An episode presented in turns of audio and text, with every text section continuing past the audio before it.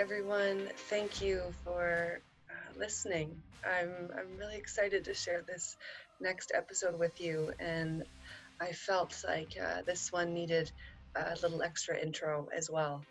So, first of all, um, my Zoom connection was a little bit muddled during this one. So, I went back and listened through, and there's actually eight moments um, where the sound gets a little jumbled.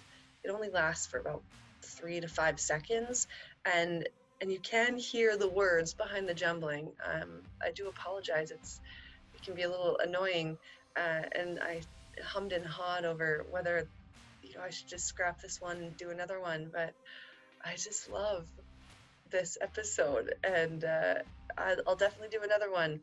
Um, this is with my dad, and um, we talk about you know both of our experiences in religion and uh, existential crisis and bias and um, you know how we relate to God now and what that really looks like. And and so I yeah I'm just really excited to share this. There's a lot of really interesting conversation and topics that we pick up on and and it's such a gift that I get to share this this relationship I have with my dad um, that I get to share it with all of you. So enjoy. Um, we will do this again. My my inspiration in this topic was really sparked after this episode, so there will be more. Um, so yeah, enjoy, and until next time, see ya.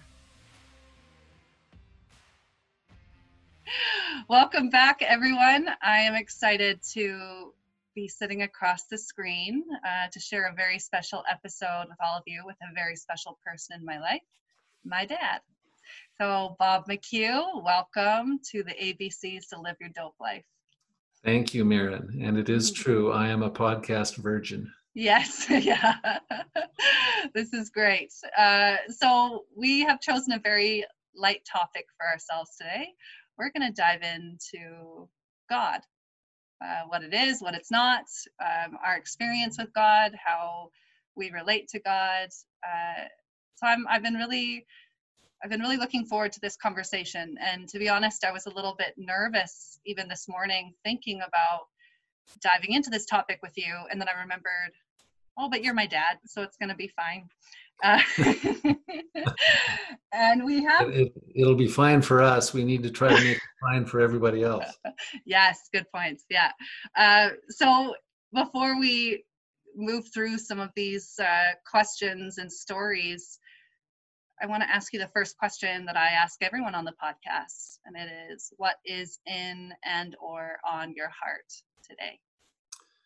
Well, I, I think that I'm pretty normal. Uh, COVID related things are on my heart today mm. as I, uh, I'm, I'm a lawyer and um, in Calgary. And of course, here in Calgary, we're having an absolute meltdown from an economic perspective, which was caused ultimately by COVID. Mm. And uh, just so many people suffering, anxious, um, I think it's worse here than most places. Of course, way better than you know really poor countries and whatnot. But mm-hmm. so my uh, that that is what is on my heart: how we all get through this together, how we support each other, and conceptions of God, and how we think about things, how we behave together as a society. Uh, I, I, think that the, the, COVID thing and the situation that we're in is going to come up during the course of our conversation because it is top of mind, top of heart for me right mm-hmm. now. Mm. Yeah, thank you. Um, and you're also in quarantine right now. That's true. That is. How's true. that going? well, the first few days, I have to confess, were uh, rough. I, I, I, can't imagine a prison cell if uh, mm. if I struggle in a comfortable home. But yeah, the inability to go out and get exercise, in particular, which is very important to both you and me. Uh, mm-hmm. First few days were a real struggle. We're on day 11 now, so almost over. And after the first few days, uh, Karen, my wife, and I adjusted to that. And uh, yeah, it's all good now. Mm-hmm. That's good. Are you uh, partaking in the step challenge that Karen and little mm. Eli created for themselves? No, I uh, I wisely uh, I wisely didn't do that. Uh, Karen is outstepping. I see her walking back and forth past my window as we're speaking, actually, because Eli kicked her rear end yesterday. Oh, I didn't hear the numbers. Do you remember what the numbers were for yesterday? 10 year old Eli was just under 24,000 steps. He must have spent the whole day on the treadmill. Karen thought she was solid at 18,000, and uh, Eli ran around the house giving fist pumps when he heard that uh, he had a big margin of victory yesterday. But this is a Oh, one week long uh, contest, so we'll we'll see how much staying power Eli has. It's going to Yes. Yeah. Yeah, it sounds like he may have uh, been a little too hot out of the gates there. So we'll Oh, see if he can keep that up. first thing in the morning. We received a a photo from Katie, 7:30 in the morning, and little Eli is on the on the treadmill, just just giving her, and I think Oh, he wow. stayed there for most of the rest of the day. Yeah, That's so great. Wow. Well, that's fun. I love the uh, the creativity we're coming up with to keep ourselves motivated right now. Yeah. Well, you know, when I um, was thinking about a story or or even you know how to even start this conversation because obviously this is a big topic um, and as we connected before we started speaking in story is really one of the best ways to actually keep people engaged and to get a you know a lesson or an insight um, or information across um, so we're going to do our best to stick to story and you know one of the first things that came up for me when i was thinking about my history with god and religion was my existential crisis and i, I wrote in detail about this in my book be the change um, sweetie, I'm just going to note your voice is fluttering again. So when you Oh, see me put up my hand, that's the Yeah. signal that something has gone a little wonky. So you need to repeat Okay. what you just said. Thank you. Okay, so I one of the stories I shared in my book, Be the Change, was my existential crisis. So you and I were both raised in the Mormon religion, and when I was 16 is when you left the church. We can talk a little bit about, that if it comes up. Um, but it wasn't until about five years later when I, I experienced an existential crisis and it really surprised me um, because growing up I while I was raised in the religion I was always a little bit of an outlier in the sense that I pushed against rules and I asked a lot of questions and as soon as I was old enough to sneak away or drink or party I that's what I was doing and I, um, Outlier is a really nice way of, of saying disobedient. yes, I'm very careful with my words. Um, so when I was 21, I hadn't been to church in four or five years, and I and I've told you this story. You were a part of it in a big way. Is when I was um, I was actually smoking weed and sitting with one of my siblings, and we were talking about the universe, and sitting out on the the balcony and looking out at the sky and talking about life after death and and I said something along the lines of, you know, when I die, I'm for sure going to come back and haunt people. And I was just, you know, getting a little silly about the things that I'll do after I die. And this sibling of mine paused and looked at me and said, Well, that's actually quite a religious thing for you to say. And it hadn't even occurred to me that this concept of life after death was deeply ingrained in me as part of my religion and it was in that moment where suddenly it was like popcorn these things that i still believed but also didn't believe at the same time so this idea of like a you know a, a cushiony comfortable place that i'm going to land after i die i i was subconsciously holding on to that and i didn't realize that i Yeah. actually don't believe in where that came from yet i'm still holding on to that and it was in that moment it felt like the ground ripped from underneath my feet the world started spinning. I became sick to my stomach. I just started bawling and I ran to my room, laid on my bed, crying, convulsing. Uh, and it was three days until I could actually leave my apartment. I suddenly was so terrified of death. And it was like in that one moment, any little bit of religion or God or belief about what what's the, the ultimate uncertainty in life i it was suddenly uncertain i didn't have these answers anymore that felt really comfortable that was all gone Yeah. And and i remember it was the next day i called you and and shared what happened and and you responded with yeah, that's what happened to me. and yeah. and you know, you shared a little bit more about how that happened for you and and I remember the end of how that happened to you because it was the moment you sat us all down as a family and said, I'm not going to church anymore and I I really would like you all to not go anymore as well. And and to be able to go through that myself and then have you be able to relay that that's that what it, it was different, but that's what happened to you. Uh, not only did I not feel alone in that moment, but it helped me. I, I didn't feel alone anymore, and and it helped me actually feel empowered in my brokenness mm. in that moment. Mm. And and it took me months to recover from that. Uh, but I see that as a, a turning point in my life where I got to really pause and, and rebuild what I believe and how I want to show up in the world. And, you know, I'm 33 now, so that was over a decade ago. And I, it's only in the last six months that I've I started using the word God again. And hmm. before that, anytime I, I heard the word God or or said it, it just like I'd get the shivers, like, ugh. Like, you know, I didn't I didn't want to use that word. And it's taken me a long time to get to the point where that word is no longer deeply ingrained in the messiness yeah. that I first experienced it as. Um, yeah. Yeah. So I, I would love to hear if you feel comfortable with sharing, whether it's your existential crisis or your story of of religion, you know, in any way that yeah. you feel to share it today. Well, the, the first thing I'd say, sweetie, is that um, I, I, I remember your experience, the one you just described very well and at the time i thought that it was probably too much weed was at the the, the root of of, uh, of, of what you experienced.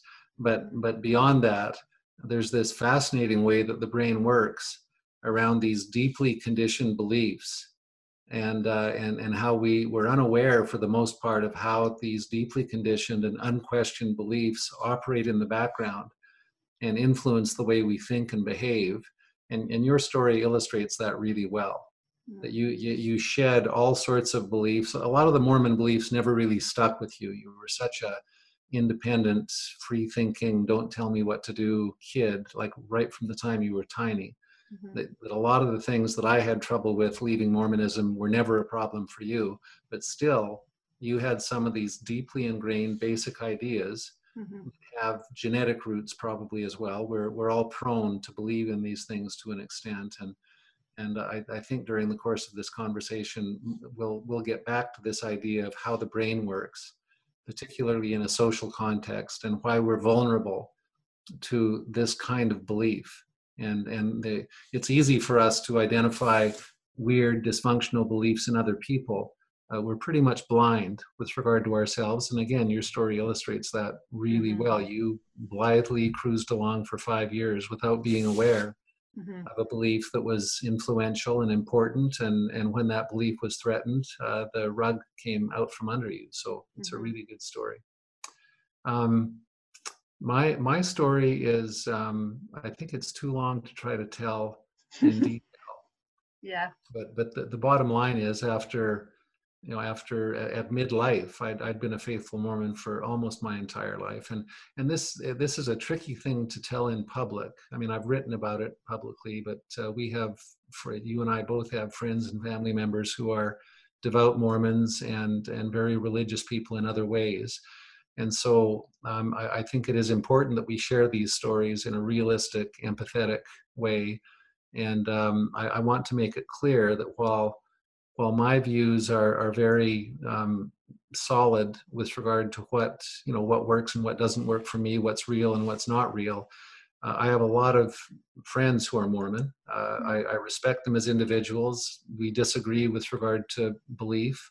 Uh, that doesn't mean that we can't respect and love each other family members close friends. And so i'm i'm respectful with regard to other people's beliefs.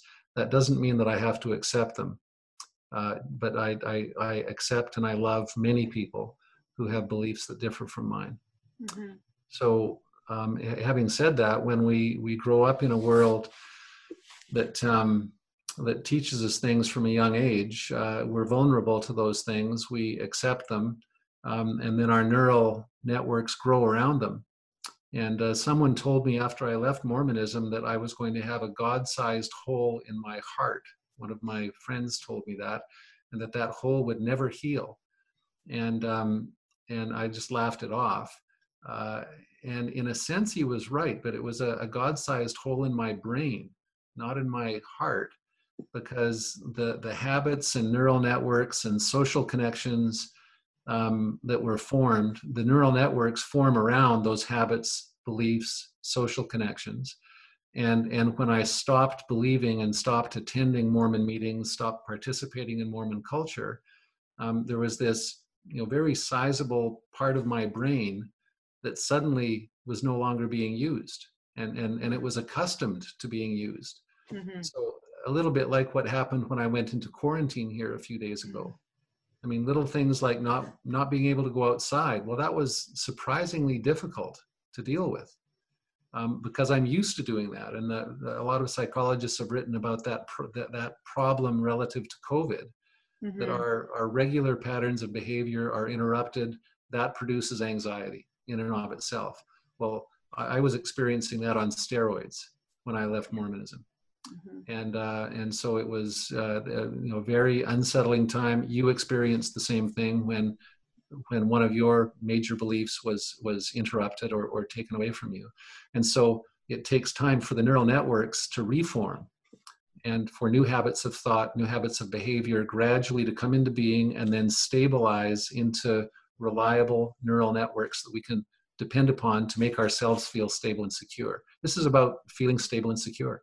Mm. And uh, when we're torn out of our social group or have our our beliefs interrupted, we feel insecure, and and that produces anxiety. Uh, and and it's just a matter of how severe the disruption that determines how long it takes to form new neural networks, allow them to stabilize, and then feel comfortable in our own skin again. And in my case, that took the whole process took probably three years uh, after I left Mormonism to become mm. comfortable in, in this new world that I had chosen to inhabit. I think it's it's really interesting that you describe it as a a hole in your brain versus a, a hole in your heart. You know, the the way you really moved through it was very cognitive. And I and I think that was an important, a really important part because the the heartstrings that get pulled in this process yeah. of of even yeah. like someone saying that to you, there's gonna be a, a God-sized hole in your heart yeah like, yeah that's that sounds terrifying like no wonder people yeah. stay you know yeah. because of this this threat of you know you're you're not going to be able to be with your family for eternity yeah. you know you've you've just destroyed your whole family so for you was it a little bit of like cut off feeling and just focus um, on the fact of bias and rebuilding neural pathways well, I, I, I, had I had to tamp down feeling to an extent because you know I didn't know how to meditate back in those days. I've learned a lot about that from you in the last little while. Mm. Um, that but uh, keeping panic at, at, bay was a hmm. significant challenge during the first little while. Um, the, the reason I use the the the neural um, um, language to describe my experience is because a lot of it is is neural but mm-hmm. but I also believe, and I think you and I have the same view in this regard, uh, that our, we have a whole body intelligence. I'm I'm completely science and evidence based. I I, I, I, I try to discipline myself that way, and uh, and there's lots of scientific evidence for a whole body intelligence. And so to say that there's a hole in your heart, well, that's a metaphor that works for me as well. But but most of what goes on is driven by neural networks in the brain and and and we know enough about that through fMRI scans and that sort of thing that you can we can actually talk about the disruption uh, of behavioral patterns based on neural networks that are suddenly not being used and how the brain then recruits resources from different places to fill in. And it happens in all sorts of different ways. So it's not surprising that if you radically change your life you're going to be uncomfortable because there's a bunch of, of very valuable you know material in our body the brain is so densely packed with nerve endings and whatnot all of a sudden something that was a big powerful engine is just sitting idle. And it's kind of twitching and, and wondering you know what the hell's happening. And and eventually uh, you start to do other things and and and those that neural network will be repurposed for something else. It'll re, literally reform mm-hmm. and um and, and but there are all it's connected to feelings it's not intellectual it's mostly emotional mm-hmm. um and uh and so it was a very very emotional experience i i was right on the verge of committing suicide the uh, the day that i accepted the reality that my entire life was based on a false foundation i literally flirted with suicide mm. and I, I, was 44 years old sitting in a you know an office on the 20 something floor of a office tower in calgary when when that that reality came crashing in and it was a an experience similar to yours with the realization that there was no life after death except I, I didn't go and lay down on my bed. I just sat in my office and, and literally had a panic attack and uh, mm and thought that maybe the best way out was to just throw myself through that office window and that would be the end of that. Mm. um, so that that that that raw panic gradually subsided and it would come back occasionally in smaller waves uh, and the last of those waves didn't uh, i probably had the experience of the last of those waves three or four years after the original experience which was um, you know that the anniversary is in june uh, the year was 2002.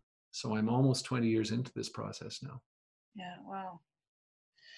Yeah, and it, it's been interesting watching you transition over the last 20 years of you know when you first left there definitely was a little bit uh, there was a lot of not anger but there was a lot of energy on just being anger. able to and anger okay yeah that's fair yeah. I'll, I'll, I'll, fess up to that. A huge amount of energy, most of it very positive, yeah, and, and some anger, and it's it's the old Kubler Ross stages of grief, right? You know, denial. It's it's the, the that that the, the stages of grief. Literature describes perfectly uh, what a person goes through when they lose a community or lose their family due to one of these faith issues, and have to begin to rebuild somewhere else. Right? Mm-hmm describes it. So anger is an important part of the the engine that allows people to drive through these very very difficult experiences.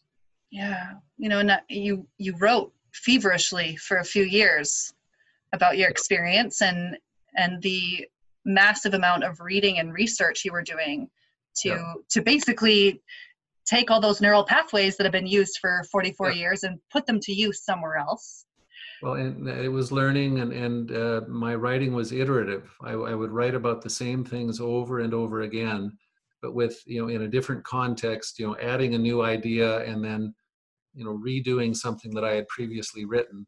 Mm. And when I look back on that, it was very like my brain was trying to stabilize itself. This is not something I planned to do. Mm-hmm. This was something that just happened and uh, and it took several years to you know find the new ideas how do I want to behave? Like what's right and what's wrong? Uh, is it okay to, you know, to go out and break every single Mormon rule, or are there some of those rules that were actually quite useful? And and so, I tried to do as much social scientific research as I could to determine what living the good life was going to mean for me. Mm. And one of the most beautiful experiences of my whole life was was going through that exercise and I, remember on Sunday mornings in particular, when Sunday within the Mormon community is a, church, a day devoted to going to church and that sort of thing. And for I, I, would cry almost every Sunday morning. I would not not cry, but shed a few tears, become very emotional as I drove somewhere on a Sunday with you kids to you know go play outside or uh, to go do something that I just wanted to do. Uh, the, the, the, sense of liberty and freedom uh, was incredibly moving and uh, and emotional and um, yeah, and gradually that emotional energy dissipated at the same time as the as the the new brain networks stabilized and but the, some of the most beautiful beautiful experiences of, of my life were triggered as a result of breaking this new ground and determining what you know, what worked for me mm-hmm. and you know this is an experience that most people go through in university where you're figuring out who you are and, and what you're going to be and what what you value and in my case, it, that didn't happen until I was in my mid 40s. Mm-hmm. Yeah, and I, I'm I'm curious to hear now of all the different iterations of of belief and spirituality that you you have explored and tried on and and experienced where where have you landed? Like, how do you relate to God now, or do you even do you even think in those terms? Or when it comes to spirituality or universal consciousness, you know, where are you now with all that? Yeah. Well, there, there's a, little little story that we've talked about before that um, that I think is worth sharing in that regard. This is our friend Stuart Kauffman, who you'll remember the he's a prominent uh, scientist, biologist, and and a guy who's come up with some really beautiful ways of explaining how reality works. I, I wouldn't be surprised if he eventually receives a Nobel Prize. He's that that kind of scientist. And uh, one of the terms that he coined in biology, which uh, applies by analogy to uh, to our human experience, is um, is the adjacent possible. And and the concept of the adjacent possible in evolutionary biology basically is that you you can't evolve from being a mouse into being a bird in one step. Hmm. Um, evolution works in small steps, and but you could uh, evolve from a fish to a bird, let's say, but you can evolve from being a fish into being a land-based animal. Mm-hmm. Uh, and once you're a land-based animal, then a new realm of possible next evolutionary steps opens up. And every time you take one evolutionary step, a whole new world of other possible steps open up and become possible. This is the mm-hmm. idea of the adjacent possible. Only what is immediately adjacent is possible in evolutionary terms. Mm. So, by that process, a fish can become a bird through these many different steps that open up different worlds of possibility at each step. And uh, in my case, um, I, I uh, I, think I already was a fairly liberal Mormon in some ways. I went from there to being a liberal Christian. And I spent quite a few years. In fact, I just read something in preparation for this call that I wrote when I was, a, I called myself a liberal or metaphorical Christian.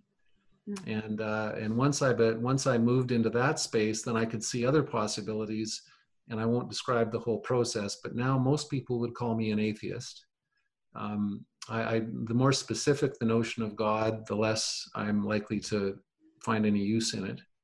Um, however, uh, people like Einstein referred to God as this incredible, mysterious force that underlies all reality, where at, at every level of reality that's been studied, from the quantum physics level up to the astrophysics level and everything in between, new stuff just pops into being uh, in ways that we can't explain yet.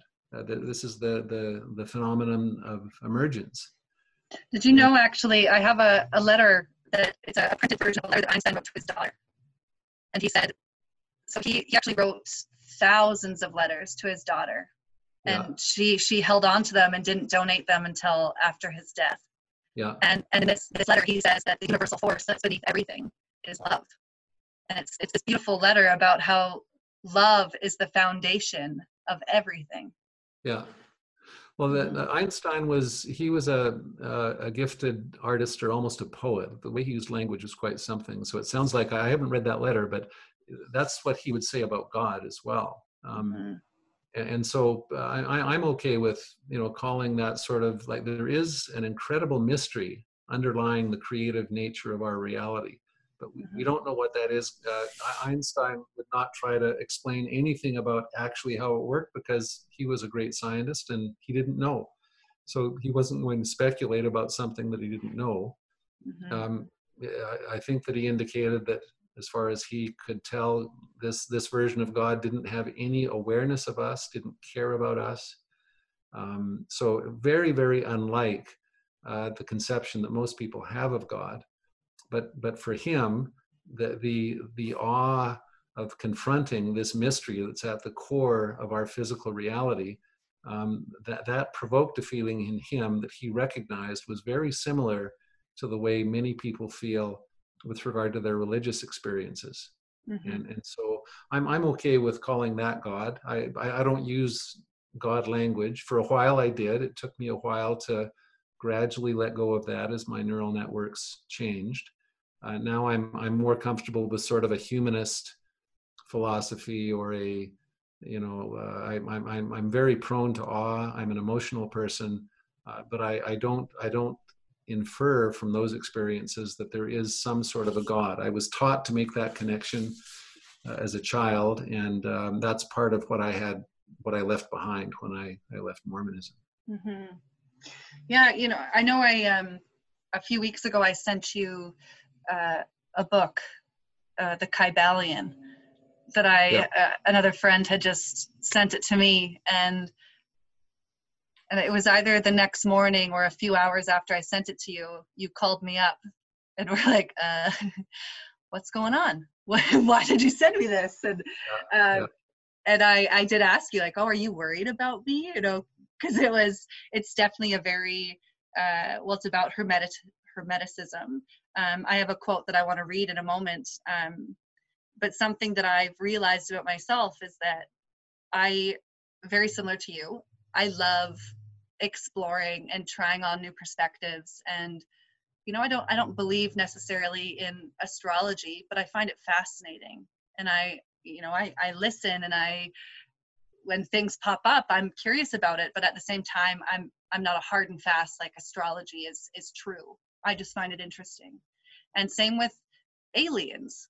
I don't believe necessarily in aliens but i find it fascinating. And i can go down some really sometimes a little too far down rabbit holes into areas of just so far from reality that it takes me a while to bring myself back. But i i, I, I just find that stuff so fascinating. And and that's what i i felt immediately with the kybalion was that this is just it's another interesting rabbit hole.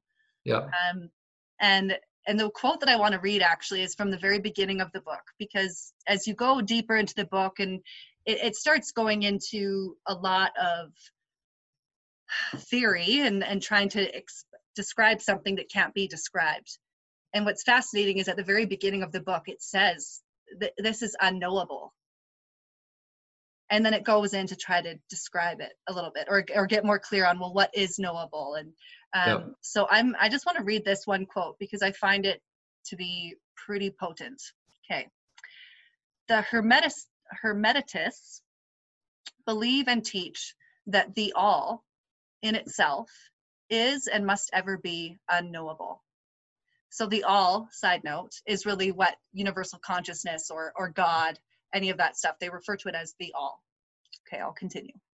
They regard all the theories, guesses, and speculations of the theologians and metaphysicians regarding the inner nature of the all as but the childish efforts of mortal minds to grasp the secret of the infinite. Such efforts have always failed and will always fail from the very nature of the task. One pursuing such inquiries travels around and around in the labyrinth of thought until he is lost to all the same reasoning, action, or conduct, and is utterly unfitted for the work of life. He is like the squirrel which frantically runs around and around the circling treadmill wheel of his cage, traveling ever and yet reaching nowhere. At the end, a prisoner still and standing just where he started.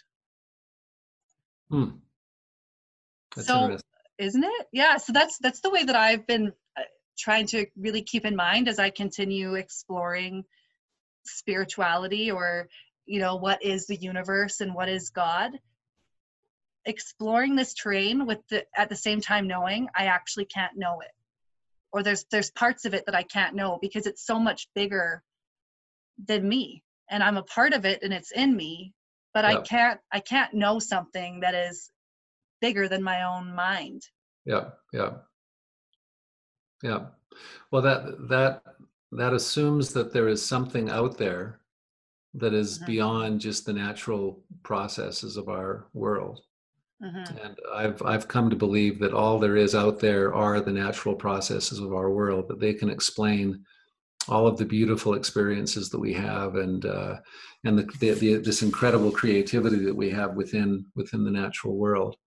Um, and it's the, the way I like to approach this now is to focus on learning what I can actually learn there's so much about the way the world works that that is understandable.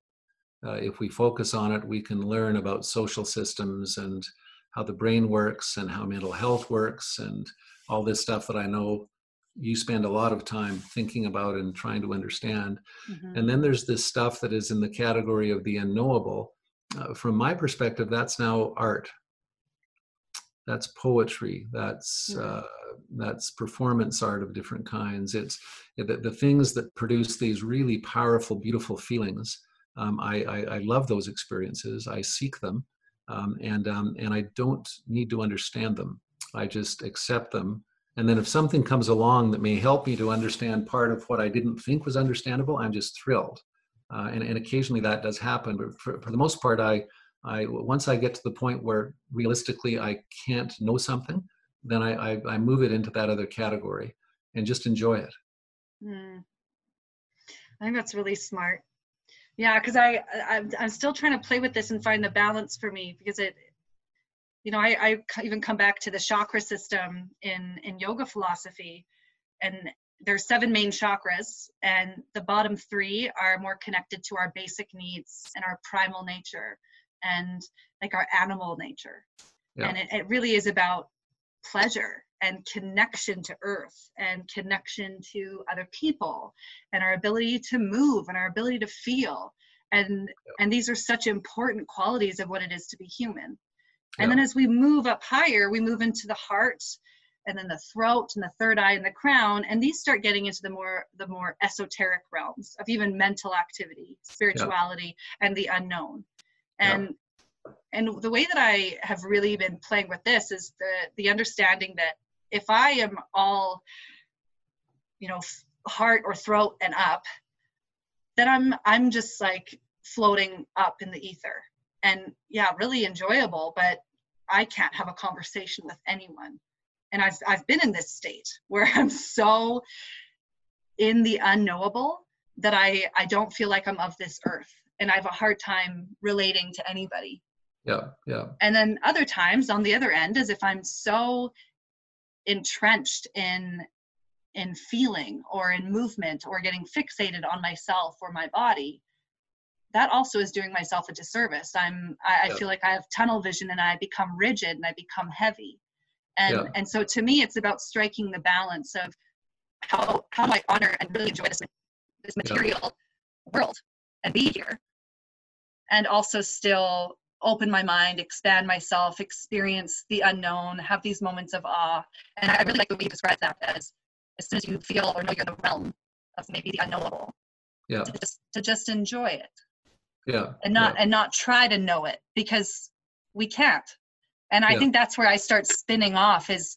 trying to know the unknowable and and even in the kybalion some of the phrases of for the the man who can grasp this like the the gates of heaven open or you know there's so many different sayings that are like you have the key to everything if you are the one who gets this. And when i read that i'm like i want to get it. I want to be the one who shows the world you know how to relate to god and you know these secrets that no one knows. I want to be the one who finds them. And i think that's a very common human trait. Well, it works. That's that's a hook that people who've tried to build religious and other communities have been using from time immemorial right because it works. We are we, we, we, we are vulnerable to certain kinds of pitches, and that's that's one of them right there. hmm Some of us more vulnerable than others.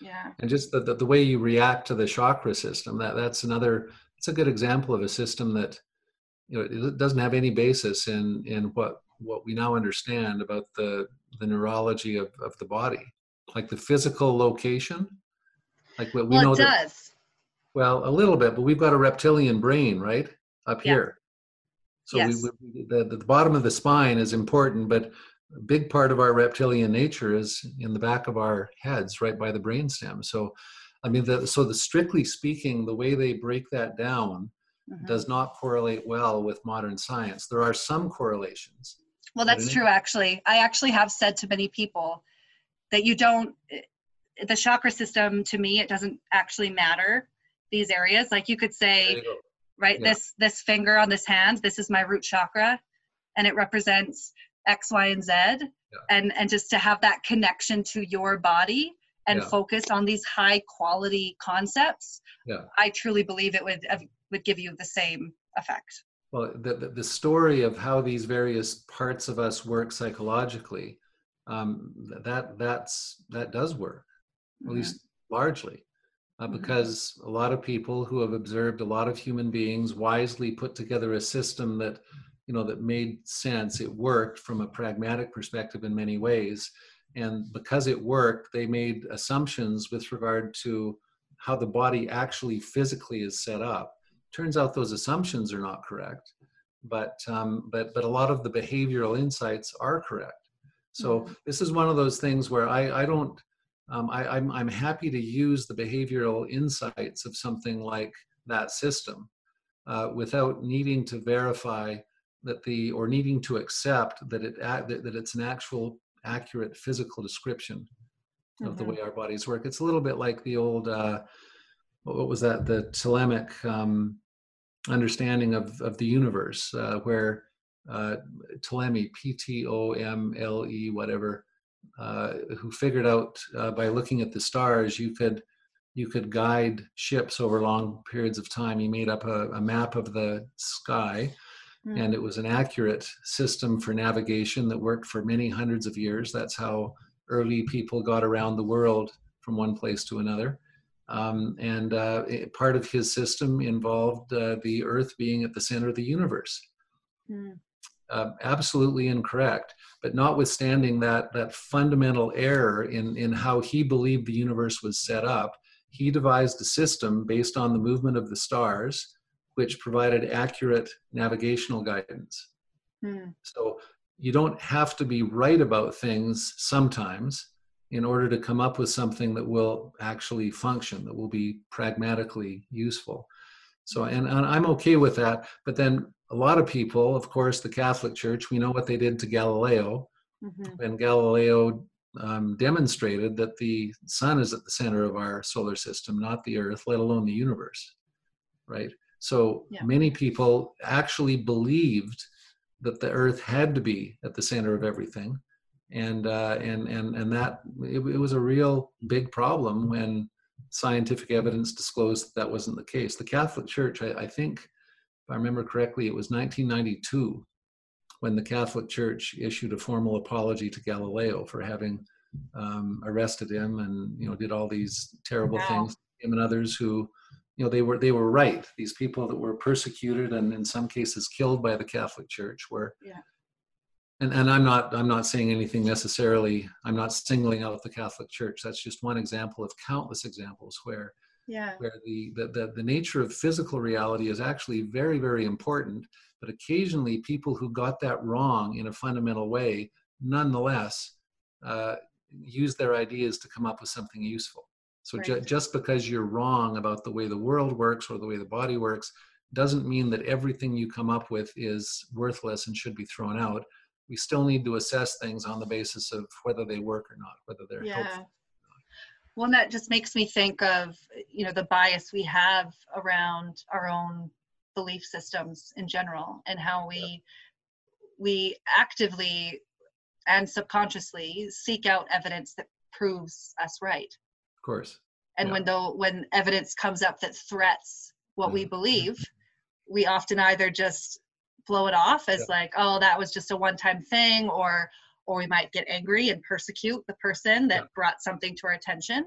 Yeah. Um, And I, I think you know even what I wrote in my book and what you've described beautifully in the way you've navigated through this is just the ability to stay open Yeah. and and even the the assumption that that we're wrong Yeah. you know we've there's there's a lot that we have right but uh, but we're also wrong about a lot of different things and if we get closed off or fixated or attached to any one belief as if we need that to survive then Yeah. we're closing ourselves off from a massive amount of evolution that can happen over a lifetime you know, we you and I have talked a lot about the cognitive biases. yeah Uh, I, I still say that studying the cognitive biases was the most important part of what enabled me to distance myself from Mormonism and understand my experience, like how you get to midlife, um, and then suddenly discover that uh, all of your most important beliefs, virtually all of them, uh, have an extremely high probability of being incorrect. And it's it's the way the cognitive biases work that uh, that explain that. hmm I- I think that that it'd be worth talking about that a little bit, Marin. I think um, from a like getting back to the basic question of what is God, yeah. um, that's a it's a really personal thing people it's it's one of the most tenacious beliefs um, that people have. One of the strongest one of the most emotionally held beliefs if that belief is threatened it's a it, it causes wars it causes people to kill each other. Yeah. so extremely personal. And then on the so we have to accept that and and and without you know without accepting everyone else's beliefs we have to accept how important they are and that it's really really difficult if you if you go straight at somebody's belief in a particular god. Yeah. And, and then there's the idea that certain beliefs in god are socially really important. Um, they can cause really good things and really bad things. So uh, so uh, putting aside how Im- personally important these beliefs are it's also very important that we study how these things work and come to understand as much as we can about them because for example uh, you've got 9-11 and other you know terrible things that have been done in the name of religion and, and i know the question of how religion related to 9-11 is not straightforward but nobody will deny that uh, that terrible things are done in the name of religion that happens yeah. all the time religion also is responsible for many positive things mm-hmm. and uh, and for example the uh, um, the, the idea that we should take care of the earth because the Bible says that we are the stewards of the earth, and and so we should restrict you know carbon output and all of that sort of thing. That religion motivates really really good pro-social behavior often as well. Mm-hmm. So we need to understand, we should understand where these things come from, and and how that influences society generally. And even if we can't question our own beliefs, and many people simply can. In fact, I'm, I'm not sure what the percentage is, but it's got to be a very, very high percentage of the people who hold strong religious beliefs are incapable of questioning those beliefs. It's just too, it's too upsetting, too yep. difficult. But but even for those people to try to understand how everybody else believes and behaves and the connection between positive and negative social outcomes that religion, that religious belief of different types have I think that's a that's a worthwhile endeavor. Mm. And so I, I think it'd, it'd be interesting to talk for a few minutes about why religious belief is so sticky.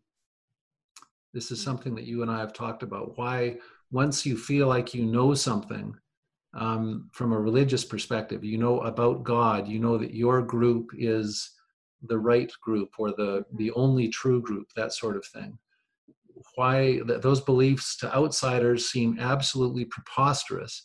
How is it that smart, nice, good people consistently around the world and throughout history hold those beliefs? Mm-hmm. So yeah. you and I have talked about this before, so I'd, I'd love to, but it's been a long time, so I'd love yes. to hear your take on that on that question. Yeah, well, the first thing that comes up for me is the the happy chemicals we experience when we feel like we belong. Yeah. So you know this this social construct around religion where as you said it's it's a very personal relationship with god but it also is about our family and our community. And well, that's that's where it all comes from. Yes. Yeah. And that's you know the chemicals we receive the oxytocin the dopamine the serotonin to name a few when not only do we feel like we are in the the right group like man does that feel good? Like i just won. Yeah right? There's so many yeah. positive chemicals that come in. It's it serves our survival to feel like we are the ones who are actually going to survive more than anyone else so that we have more answers than other people. It, it's yeah. um, we're driven to feel good when we have that that status position. And then you know the, the stickiness around it as well is you know when i really stop and think about how much uncertainty there actually is in life there's a lot that's uncertain. Yeah. And so to have someone give me on a platter, here are some answers to some really big questions that right. now you can just set aside yeah. and, and kind of not ignore, but it, it's now you don't need to be sitting in the discomfort of uncertainty around these things because we got you. Right. Yeah. And you know, and that's for me, my existential crisis was the finally having that leave my system. Yeah. That you know that infinite comfort. Yeah. No no that that's that's true. Yeah that's exactly right. And Mm. something else you and I have talked about uh, in the past is uh, Andy Newberg, the uh, one of the neuroscientists who has studied the belief how, how the belief in God becomes so sticky by Mm. doing fMRI scans on uh, monks and Catholic nuns and other people while meditating, that sort of thing. And I, I, I remember the day that I came across his ideas. That was a, a big day for me because it made so much sense out of out of my experience. There's another guy named Davidson who was a has been an influential scholar in that field as well, and their findings are very similar. And if, if I remember the way it works, it's the the idea that the sympathetic system and parasympathetic system Mhm. that's the the system that quiets us and the adrenaline system on the other side the flight or fight system Yeah. that they operate as a teeter totter almost never do you have both of them high functioning at the same time one goes down the other goes up and then vice versa back and forth but there are a few circumstances in which both of them are firing at a high level at the same time and those experiences are among the most memorable in, in our, our human experience. One of those is uh, during um, sexual climax. Mm. Both systems are firing at, at that time. And that that's from a, a limbic system perspective, a neural perspective, that's that's what makes sexual climax so remarkable. Well, you can get a, a minor version of the same thing when you're meditating. Peak meditation experience has both of those systems functioning at the same sort of level. And and mm, uh, great meditators use the language of god and and orgasm to describe their experience. And Mhm. now that we understand the neural correlates of their experience that's not surprising. The same thing can happen in a religious context. And that this is where newberg's work uh, comes in in particular. So he would say for example that in the case of a, the death of a loved one your suffering. Your your your adrenaline system is firing because you are suffering you're grieving. Um, and then someone a religious leader or someone comes into your uh, your life at that moment and explains in a credible way credible to you that in fact your loved one has just gone to heaven you'll be together again etc and before the adrenaline system can fall there's this surge of relief and love and all of the, the positive uh, aspects of the other system rev up and Mhm. you, you end up in that situation where they're both firing at the same time and that produces an experience that has a lot in common with with uh, with sexual climax well it's a remarkable experience and and uh, that the ancients as well as modern scholars say that when a person has had that experience they know something at an emotional level that becomes almost impossible to unroot. You know it beyond evidence. It doesn't matter and and religions are very adept through you know making shaming people and then forgiving them for example. There's all sorts of mechanisms embedded in many organized religions that produce this experience and then the religion or the, the, priest or the religious leader is right there to, to tell the young person and i'm thinking of me uh, the reason you felt that is because god just touched you Right. God has now told you that Mormonism is the only way to get to heaven. Mormonism is the only way to live a happy, good life, etc., etc. So, having had this incredible experience while you're still raw, while you're still just in a state of amazement because you've had something incredible happen, they then pin that experience to certain ideas Mhm. and that process is repeated over and over again until there's a there's a stable neural connection between your incredible experience that made you feel things that were so special and so deep to a belief that something is true that belief then becomes extremely difficult to unwind and, and a lot of people have their religious belief based in that concept for Mhm. other people, it's just a question of being secure within your family or your social group. If you misbehave and get kicked out of the group, you know, even though we're all safe today, uh, when our biology evolved, if you got kicked out of your small group, you were going to die. So we have a, a terrible, irrational fear of of getting sideways with uh, with the people within our groups. Right. But for, for many people, it's that it's that I just I know this. Right. It does I not matter. it. Yeah. I felt it. right? Yeah.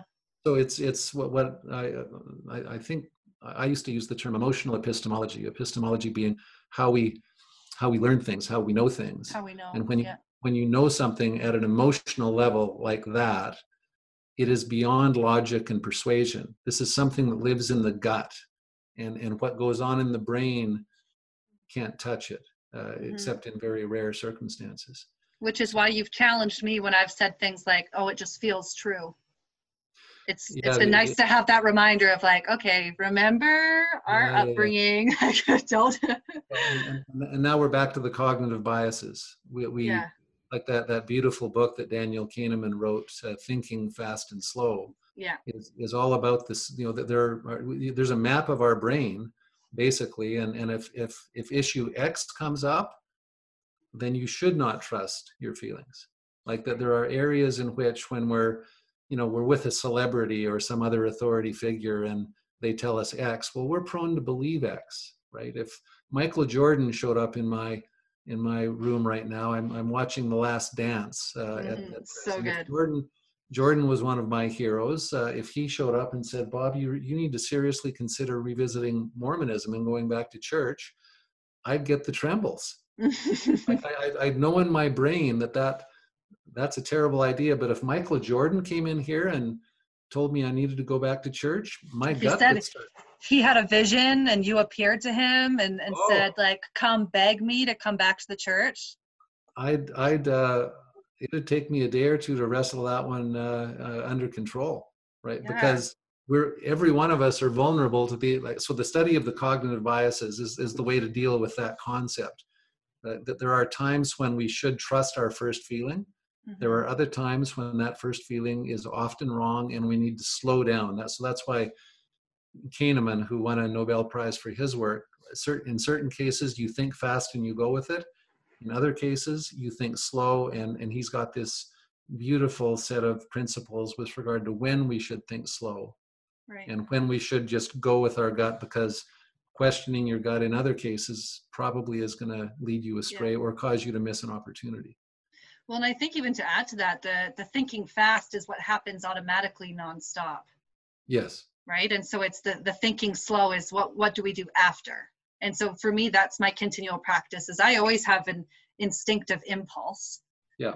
and as soon as i notice it that's when i pause Yeah. and i breathe and i sit with it because Yeah. sometimes it could be i'm i'm feeling elated and Yeah. i i get an impulse to to say yes to something or create something and i know that if i'm creating or or building momentum on this high it's actually not sustainable and the same thing on the other end if i'm feeling really low and i start getting the impulse of like i need to leave my husband and i need to pack everything up and go move into the mountains and live in a cave um, i probably need to sit with that That's Instead a good of- time. To think, that's a good time to think slow. to Yeah. think slow but I, I have to do this continuously throughout the day is pause and check in Yeah. is this really how i want to show up is this how i want to continue thinking and and what i come back to for this is that your thoughts align with your affect or the story or narration in your mind Yeah. is following the state within your body That's true. Yeah. and so I, I don't just believe what I think. As soon as I notice what I'm thinking, I then check in. Well, how Yeah. am I holding my body? How am I moving? How am I breathing? How are my basic needs? And I, I really don't want to make any important decision until Yeah. I've really paused to sit with it and play Yeah. with it and get more clear on like, okay, what what could possibly happen? And um, Yeah. and I can see like always doing that, like you would just spin and overanalyze and you'd get nothing done. So it's it's the elephant in the rider metaphor that we both love go. from No, Jonathan Haidt's I was work. just- I was just going to mention that, and, and I agree with you. It's the almost everything we do is automatic. Yeah. And uh, so you you you wouldn't want to second guess running when you thought you heard a tiger in the jungle. Mhm. So that, that that's Kahneman's point with regard to the thinking fast part. There are lots of things where, in fact, most of life works best if we just let the thinking fast part work. It's it's it's when to pause. That's that's the trick. Mhm. And and so what you're doing, you you now have some instincts that are throwing up flags that say, okay, slow down Mhm. and and the, the discipline the learning learning the circumstances in which we should do that and then learning how to do it that's that's our life work we, we can Yeah. become much more functional much happier uh, if, if we gradually learn how to do that and uh, i'm 62 and i am still learning how to do that i expect to be learning how to do that on my way into the ground at the end of life so it's uh, it's it's a life a lifelong process not something that you learn and master right. Yeah, definitely. It's the journey. it's the journey that's Mhm. right yeah Well, I don't want to take too much more of your time. Um, we've been going for about an hour here. So, you know, to wrap up this conversation, is, is there anything left unsaid or anything coming up for you that feels like tying up any loose ends? Hmm. That's a that's a really a really nice question, sweetie. Thank you. Mhm. Um, I, I guess what I would what I would want to say is that um, I am so grateful for the change that came into my life 20 years ago. As as you know, you've seen the whole movie. It's not all been easy or pretty, um, but life is uh, so much better and sweeter from my perspective uh, after having um, freed myself. There were a lot of things that I didn't need to do that were wasteful, that were actually harmful. Um, actually, I'll, I'll finish with a story. This is the, one of my favorite stories, and uh, you'll remember this. Um, you were 15 or 16 when I left. And uh, you and I had spent a lot of time together playing basketball. I was your first basketball coach. Um, eventually, you needed um, other, better, more diverse coaches, and, and and we didn't do quite so much of that. But still, we spent a huge amount of time together over many years, and I felt very, very close to you. And as you moved into your teenage years, uh, the a gap uh, came into being, which makes sense. That happens in most families. Um, and um, and as you indicated, you were out breaking the rules, breaking the Mormon rules Mhm. many of which were pure stupidity. But at that time, I didn't see it that way. Uh, because you were breaking the rules, you couldn't come talk to me about that. Mhm. And uh, it took a day or two for you to digest what I told you about me leaving Mormonism and, and offering everybody else the opportunity to consider the same. And then you came to me and you said, okay, dad, now that I know that you won't get mad at me, there are some things that I want to talk about. And then you started talking about issues with boys. You were starting to experiment with that and about drinking and about, you know, a bit of partying. And, and uh, it felt like our intimacy uh, took a, a massive step upward. Mhm. And I, I shed tears over that back in the day Mm. and uh, and and I realized at that moment that some of these well-intended religious rules put us in a position where we couldn't be real with each other. You were only allowed to communicate and be real about things that that um, were endorsed and acceptable within that culture. And, and this is not a Mormon thing, obviously. This is a this applies everywhere. Mhm. And so you couldn't be real with me. And our intimacy was false. Mhm. And when we got into a position where you could confide in me without being judged, without fear of being punished, all of a sudden we we began to have a different kind of relationship, which has continued, you know, in different ways until right now. And this video is a or this podcast is a good example of how things have become. And I I am so grateful for that. And and that has played out in different aspects of my life in different ways. So Mm. uh, my my my dominant emotional posture is gratitude these days. That's been the case for the last almost 20 years. So Mm. thank you, sweetie, for this opportunity to connect. Thank you. That was really, really nice. I've I've been a little bit more emotional today. I so I feel there's some tears um, wallowing in my eyes right now. I actually cried over my morning coffee this morning for no reason. Poor Andrew. Yeah, I just I I sat down with my coffee and I looked at him and then I was like, I feel like I'm gonna cry, and then I just started crying. Isn't that funny? Well, Yeah, but- you. Yeah, thank you. yeah i really appreciate you and i um you know, on the tone of intimacy, my my last little question for you. So when I first started this podcast, I also had the idea of a sister podcast to go along with it. And I don't know if I sh- have shared this with you yet. No. The, the sister podcast, the the name would be the ZYX to live your dope life. And Hmm. initially, the way I had um, envisioned this was that everybody I speak to for each episode, we would then follow up for a, a secondary conversation where we ingest a little bit of cannabis uh, and then go into a Do conversation. the same thing again. Yeah. So Um, like the like the drunk history thing.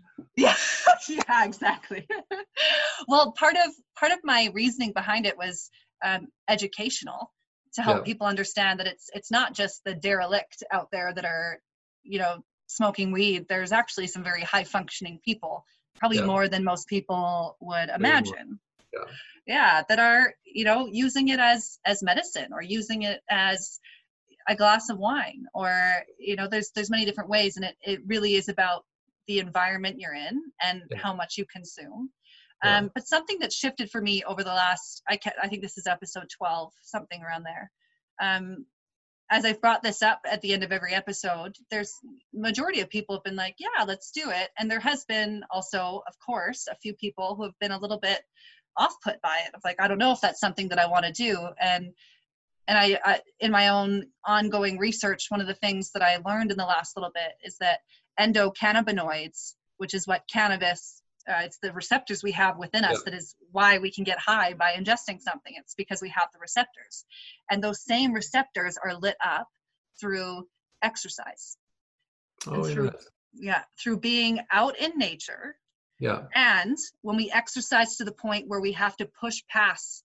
um, that point of persistence it's like a long walk feels good but it's not the same as running to the point where you want to stop and then you push past that So, so it's well the, the, the endorphins. So you're saying endorphins are very similar to uh, to what comes with cannabis, to THC. Is that the well, idea? s- similar in the sense that they feel similar but they're totally different receptors and chemicals I so they do they do come out at the same time but that that feeling of high um, from a good run or being out in nature yeah. endorphins dopamine like tons of different chemicals including endocannabinoids Oh, isn't that interesting? so my new offering or invitation is you know if you're comfortable if that's something you want to do where we Yeah. ingest a little bit of cannabis and have a conversation or we can go out in nature and do something where we push past the point of persistence maybe we go for a hike or or even i have a friend who the idea was to just walk through the forest and you know just just like Hmm. forest bathing you know be in the energy of the forest and then sit down in nature in awe and partake in a conversation there so Hmm. um yeah so i wanted to put that out to you to see if this is something uh, it'll be my project over the summer is to follow up and Yeah. um and dive back in with a little bit of uh chemical assistance No, I, I'd, I'd I'd be happy to do something like that. Um, and, and you know, I I take uh, THC every night. yeah Um, yeah I but it's uh, I when when that when that starts to get me ready to go to sleep, I would not be a very good conversationalist. hmm Karen, Karen thinks it's pretty funny i actually. I, if I'm uh, if if if I stay up a bit too long after I've taken it, getting ready for bed, I my uh, my brain slows way way way down, and uh, and and so I, I I I stop making sense basically. well i've also seen you ingest uh sativa and it had the opposite effect where it was so overwhelming you just had to go lay down Oh, I, I had way, just I had way way way too much. So Yeah. so my my my point is that I'd um, I I wouldn't want to I wouldn't want to take something for the first time and like I I- know that the the THC that I take for sleeping doesn't that wouldn't be a good match for what you're talking about. Mhm. Sativa might be, but I just don't know. So I'd, yeah I'd want to experiment with something and and and see what I was like before I I chose to video record myself in uh, in what might not be a very uh, attractive state. Part of me is like yes that's Yeah, no, I'd, I'd be open to doing something like that. great Yeah, we can even test out your new hips and go for a hike this summer. Yeah, I'd like to do that, and and they're getting stronger. I'm Good. I'm, making progress. I, I, Awesome. I ran 5K yesterday in our basement, Wow. Okay. which was a little too much. I, I Yeah. my, my hips were fine. I've I've got a, knee that is has gone like it's deteriorated during the months that I haven't been able to be active. So Yeah. the, the, knee is actually the weakest part of the system right now. Hmm, But um, I'm, I, I think that by certainly by the by midsummer, end of summer, I'm I think I'm going to be in pretty good shape. I'm, I'm excited about that. yeah. Awesome. Okay, good. Well, we'll make it happen. Okay, thanks. All right, Dad. Thank you was so much. Yeah, thank you everyone for listening. And until next time, adios. Thanks so much for listening. You can find me on social media at Dopeame, that's D O P E A M E, or on my website under that same title, dopeame.com. Please subscribe to this podcast if you enjoyed it, and do not hesitate to reach out if you have questions or comments. I would love to hear what you want to learn more about. So until next time, love big and play big. Peace.